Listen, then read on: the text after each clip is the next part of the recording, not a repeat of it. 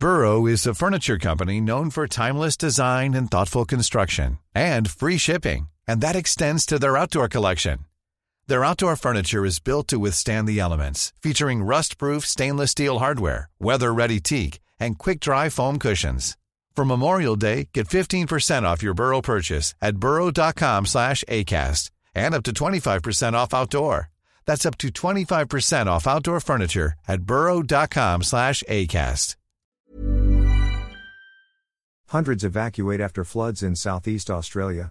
Melbourne, Australia. Hundreds of people were ordered to evacuate their homes on Monday after flooding inundated parts of Victoria State as wild weather continues to batter Australia's southeast. The issue was ordered for badly hit areas in the small towns of Seymour and Yea, about 70 miles north of the state capital Melbourne. Authorities told residents and tourists to leave immediately as floodwaters rose to dangerous levels.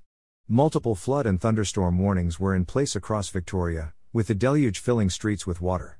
Authorities rescued 38 people from flooding, and almost 1,000 calls were made for help, Victoria State of Emergency Services said. Rainfall in Victoria's northeast was expected to reach more than 200 millimeters, 7.88 inches.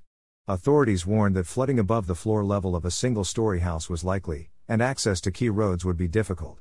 The area is popular with vacationers.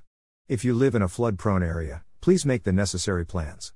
Especially people living in caravan parks and camping along creeks and other waterways, Victoria Emergency Management Commissioner Rick Nugent said.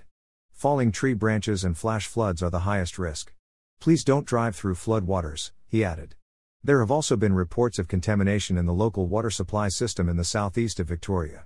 Authorities warn that drinking unboiled tap water could lead to stomach problems. Melbourne has been spared the worst of the weather, but has received a large amount of rainfall. The states of South Australia and New South Wales are also bracing for storms as bad weather continues to plague the country's populous east coast.